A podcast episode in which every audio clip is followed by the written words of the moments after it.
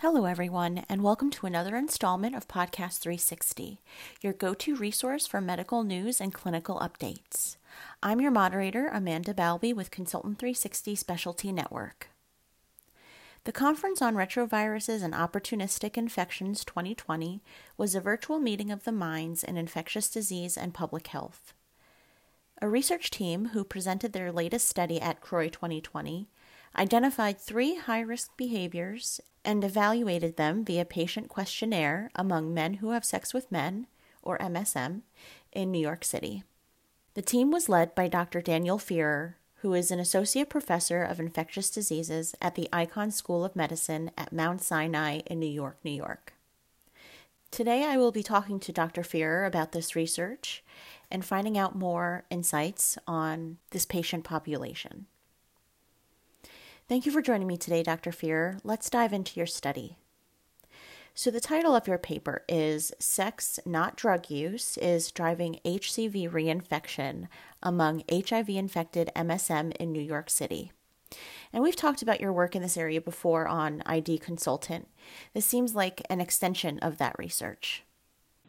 Yes, yes. This is, uh, in a way, a direct follow-up of what same group presented last year at C R O I, where we presented the reinfection rate in our cohort in New York City, so that it was a, a very substantial four point four reinfections per one hundred years of observation, one hundred person years. It could be summarized as a four point four percent reinfection rate uh, among H I V-infected uh, men of sex with men in New York City.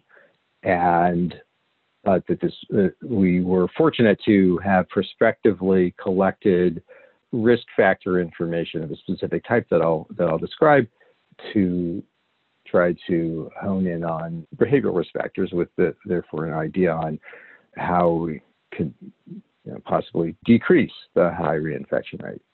Mm-hmm. So then let's get into your new study, your new analysis. Um, can you tell us a little bit about how it was conducted and a little bit about the findings?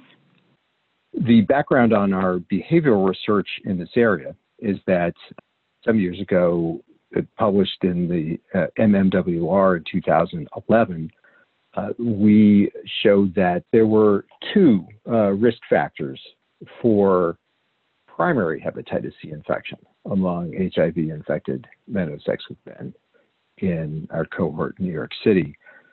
These were determined on a multivariable analysis, having asked a lot of questions. And the two risk factors, behavioral risk factors, were condomless receptive anal intercourse, uh, actually reporting having received semen into the rectum. The second behavioral risk factor for primary, that is the first hepatitis C infection uh, among these men, was being high on crystal methamphetamine at the time of sex.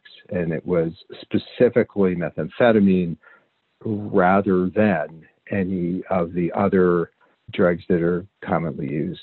This particular study, we were interested in determining the uh, risk factors for sexual transmission. And so we excluded those who reported injecting any drugs, for the obvious reason that that would complicate the analysis of sexual transmission, because it's felt that use of needles, it's traditional in the field to accept that that, that use of needles is a uh, drug use is a risk factor for hepatitis C transmission or acquisition. So this was just the sexual transmission. So what we were interested in uh, was to assess whether these behavioral risks were important, and perhaps to fine-tune our previous study when considering these men who had been reinfected. So they'd been infected once, hepatitis C was cleared through treatment or spontaneous clearance, and then reinfected. What are the behavioral risk factors for, for that, especially with the impressively high uh, reinfection rate in our cohort of four point four per one hundred person years? Behavioral risk factors generally have not been well assessed in European studies, um, although the French have recently done a nice job in looking at a number of risk factors uh, for reinfection. So what we did was perform a cohort study of the H I V-infected men who had sex with men in New York who had clearance of their primary hepatitis C between the beginning of January of two thousand and the end of two thousand eighteen. So a fairly substantial period that that uh, also crosses the uh, two epochs of interferon era and, well, in some ways, even pre-interferon era, two thousand, the very beginning of it, and then through the uh, era of treatment with direct-acting antivirals that we call D A A. We considered that our start of the observation period, it was the end of treatment, not actually the cure date. And we, for this analysis, we did that because the European group had done it that way, and so we could directly compare the results. And the end of observation was either the clinical onset of reinfection or the last undetectable viral load or study visit, whichever came first, to those who had not been reinfected. And at each visit, the men were queried about having received semen in the rectum, whether they had sex uh, on crystal meth, uh, or whether then they had injected crystal meth. And we added this, even though it wasn't found in our first study because we had excluded those men. So we considered these uh, as the really known risk factors in New York, although injection use not ex- completely known. We had follow-up uh, information and behavioral information on two hundred forty-four H I V-infected M S M with cleared primary H C V. This was a reasonable proportion of the of the larger group. I don't discuss this in our poster at length because there's not much room, but in the publication will, of course, address it, that there was no difference between, uh, then this was twenty-nine men who had been reinfected compared to two hundred fifteen men who had not been reinfected. And uh, demographics and really other basic characteristics were the same between the group. The median follow-up was four visits for those reinfected, and those not reinfected were a total of six hundred person years. So fairly substantial follow-up. What we found was in our major analysis, so the way we approach this is, is a, a time-dependent analysis. To do this, we use the Cox Proportional Hazards Model. And what's important and interesting about this model is that it accounts for changes over time. And we then, in assessing the three characteristics of semen in the rectum, sex on crystal meth, and injection of crystal meth, um, all of them were very common. And uh, the hepatitis C uh, among the twenty-nine men who got reinfected, twenty-eight of them reported receiving semen in the rectum, so essentially everybody. Well, two-thirds of those who didn't get reinfected, so there was, you know, a difference by eye there. Sexual high and crystal meth, only sixty-two percent of the men who were reinfected uh, reported that, compared to forty-four percent who didn't. And the injection of crystal meth is quite a substantial, forty-five percent of the men with reinfection that reported having injected crystal meth as part of sexualized drug use, um, while twenty-eight percent, fairly substantial proportion as well, who didn't get reinfected, uh, had that behavior. And so doing the multivariable analysis, though, which is really the crucial thing there to sort out collinear behaviors, I found that it was only receiving semen in the rectum that was significantly associated with hepatitis C reinfection. This is uh, an analysis that's adjusted for age, race, ethnicity, and the year, or should, we could consider it the epoch of hep C clearance, that is interferon era or D A A era. And the hazard ratio is four, um, the p-value of uh, zero point zero zero eight. Uh, it's quite a uh, substantial p-value. The hazard ratio of four uh, with confidence intervals that went from one point four to eleven, so somewhat wide, but uh, a reasonable translation of that and how to think about it is that men who continued to receive semen in their rectum over time were four times as likely to be reinfected than those who did not continue to have semen in their rectum. That magnitude, pretty substantial risk, while the uh, sexual high and specifically injection use were not significant in multivariable analysis. And this is how the title of, which really just is a result in a sense, uh, the title of our abstract, that it's effects, not drug use, that, that is associated with the behavior associated with hepatitis C reinfection.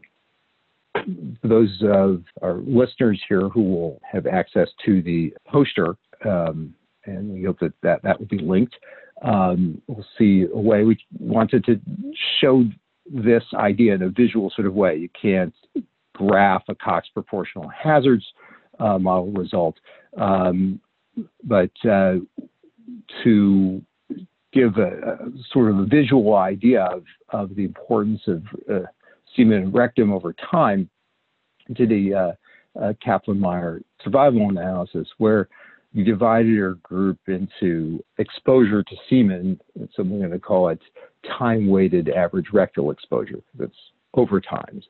That's so it's basically exposure to semen in the rectum over time, and divided it by those who had above the median uh, ex time-weighted exposure compared to those with below the median time-weighted exposure. And there's a very clear separation that happens very early, uh, before one year of follow-up, where those with uh, above median exposure have a, a significantly higher reinfection probability. And, and so in the Kaplan-Meier survival uh, analysis, the two curves separate quickly and substantially, and using a, a log rank p-value of zero point zero zero one. Again, quite a substantial result. And this is, in this case, we did over a period of five years, although reinfections did uh, continue to occur out to uh, well over ten years, although the numbers who were being followed were very small at that time. So this lends further weight, looking at it another way, and you'll see the visual of it, to uh, to demonstrate that it is sex, not drug use per se, that, that is the behavior associated with hep C reinfection.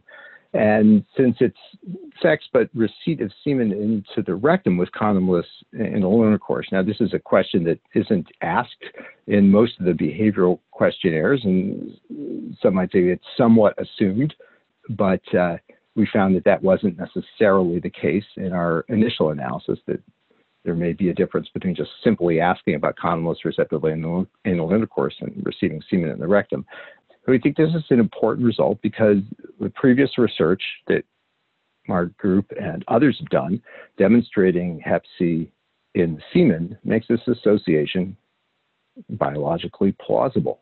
That's why I talk about receiving semen in the rectum, because this is presumably how hepatitis C infection occurs. This isn't a, so much a, a secondary effect, for instance, how uh, drug use might cause, for instance, disinhibition and then uh, leading to a hepatitis C exposure. It's the semen in the rectum that is the hepatitis C exposure, plausibly. Um, and then really the other, the bottom line behavioral response, you say, well, how do we, what do we do with this? Well, the first thing that's rather obvious is that uh, uh, recommending condom use has not worked prevent hepatitis C. It hasn't worked well to prevent hepatitis C primary infection, and say, well, that's because it's just not well known at all. I would say, you know, even now that, that the word has been out in the scientific community, and to some extent in, in to the uh, community of H I V-infected M S M, uh, I would say that still few, if any, men actually know this to be true. And somewhat, I think it's because there is still in the hepatitis C investigation community a little, what I'm going to really say is an overemphasis on blood, and the assumption that uh, if there isn't bleeding, then there isn't going to be hepatitis C transmission. And I think that is simply not true, uh, certainly not. Visible blood is, is absolutely not necessary. And uh, what somebody means by microscopic blood, I think, is, is starting to really split hairs, because it is um, the uh, plasma, in the case of blood, is really is where the hepatitis C is. And the, these fluids are in equilibrium with semen and with rectal fluid. What this means that the condom use hasn't prevented primary hepatitis C, arguably because men the men at risk didn't know they were at risk and wouldn't think of condom use to prevent hepatitis C, uh, but uh, it is a reasonable assumption, certainly in my court. Well, actually, I can say that these are people who were all under my care. I treated all of them or uh, took care of them as they spontaneously cleared. Once we recognized that semen in the rectum was a, an important risk factor, at least ten years ago, I've been telling all the men when they come in to see me throughout the visits and then after uh, they're cured that this is a risk for primary infection and then no reason to believe it wouldn't be for, for reinfection. And so I'd have to say that all my patients, which is all this cohort, would have been told more than once, I would say with a median visit number of visits of four, they've been told a median of four times uh, that that uh, hepatitis C is in semen. And um, uh, that uh, in and of itself, providing the information about how reinfection may occur, we still ended up with a substantial reinfection rate. It's certainly possible that the reinfection rate could have been higher if I hadn't been telling everybody this. We just know that that's the case.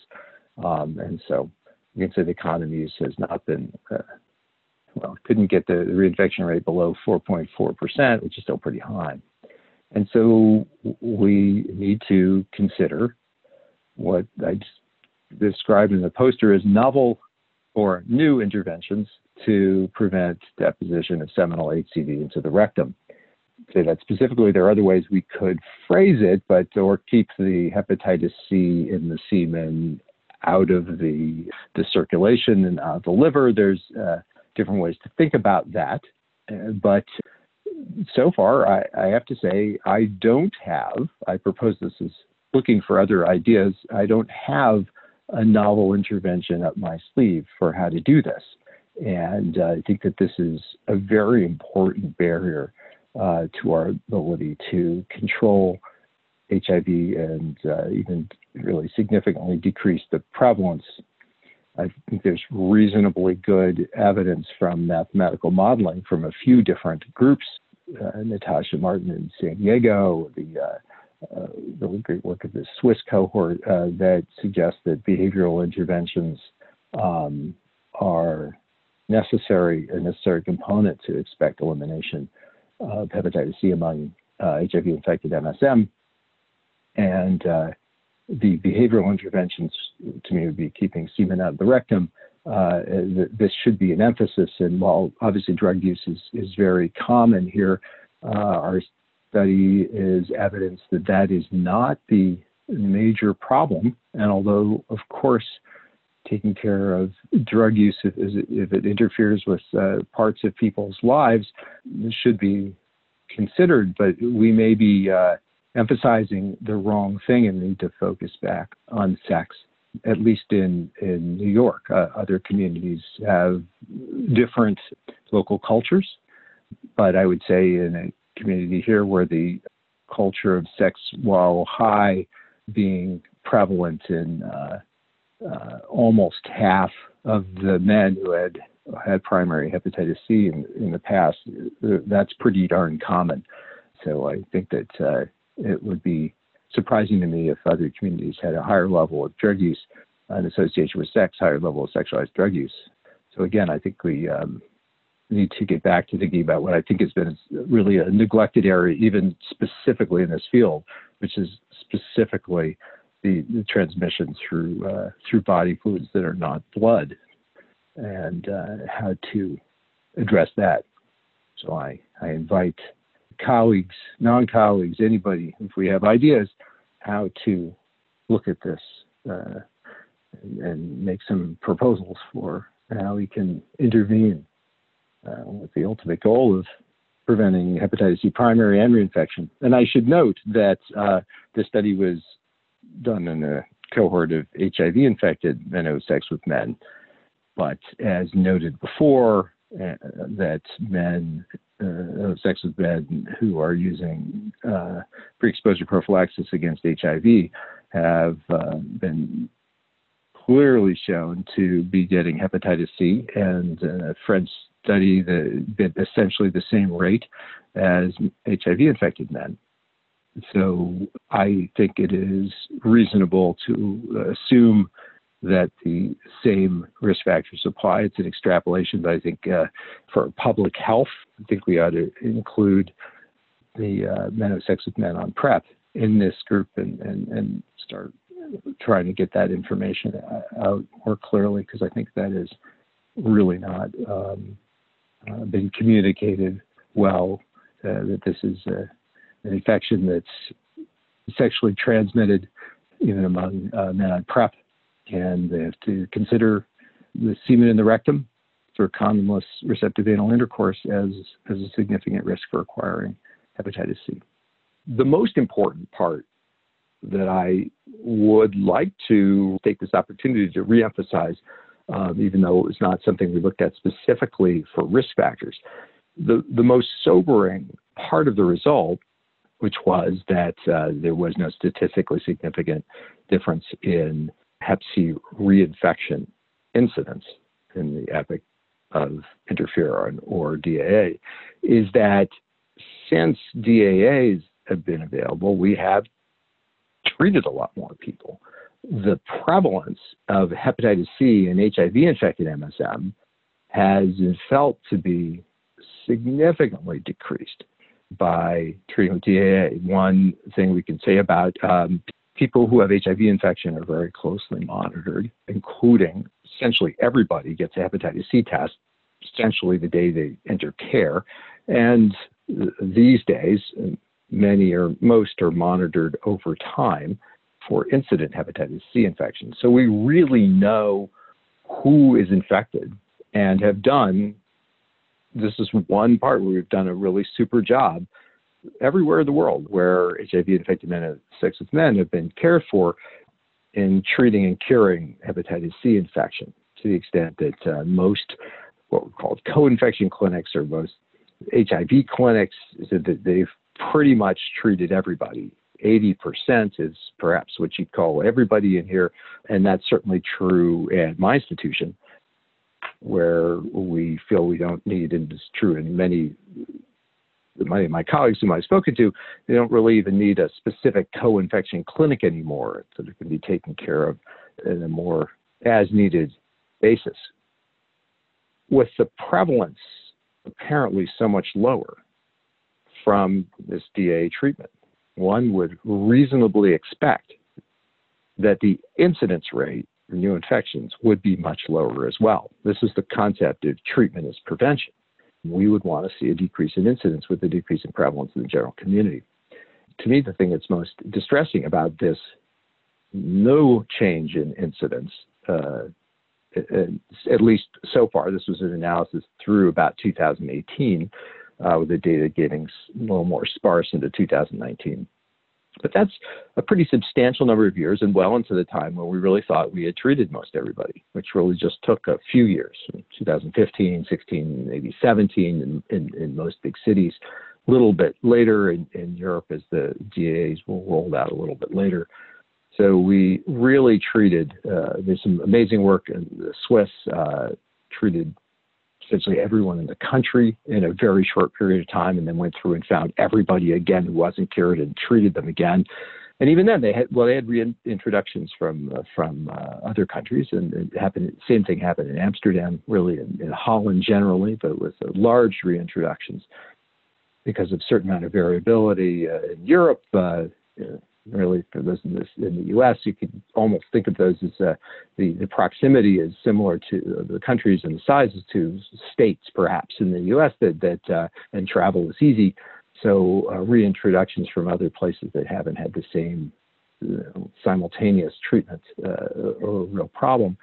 But in New York City, I doubt that reintroduction uh, from the outside is a major source of this. It's a, Uh, large and complicated uh, geography and demographic, and uh, maybe different issues than, than many large U S cities.